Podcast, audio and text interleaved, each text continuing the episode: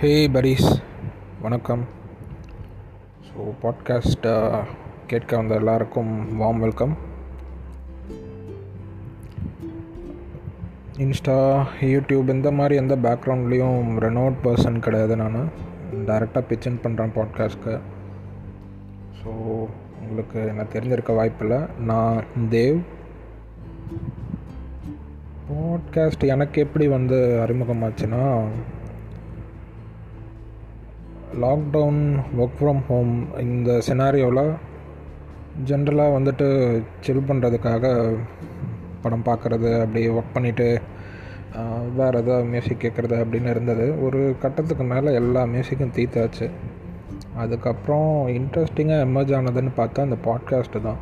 அப்போது கேட்கும் போது ஆர்ஜே ஆனந்தியோட புக் ஷோ அப்புறம் எஸ்விகேயோட பாட்காஸ்ட் லேட்டஸ்ட்டாக வாக்கலாலி அது வரைக்குமே இன்ட்ரெஸ்டிங்காக அப்படியே கேட்க ஆரம்பிச்சு.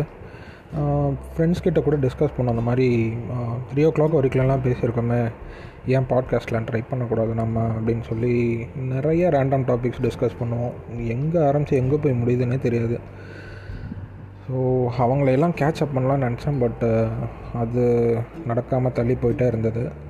ஸோ போக்குலோலியில் நிறையா சோலோ பாட்காஸ்ட் அந்த மாதிரி அப்புறம் வாக் மாங்க் இவங்களோட பாட்காஸ்ட்லாம் இன்ஸ்பைரிங்காக இருந்தது. தனியாகவே பேசுகிற ஆரம்பிக்கிறாங்கன்னு ஸோ டேரெக்டாக பிச்சின் பண்ணிட்டு அப்புறம் நம்ம கேங்கை சேர்த்திக்கலான்ட்டு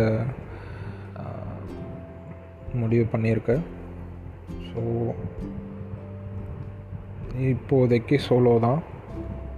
முடிஞ்ச அளவுக்கு என்கேஜிங்காக கொண்டு போக ட்ரை பண்ணுறேன் தேங்க்யூ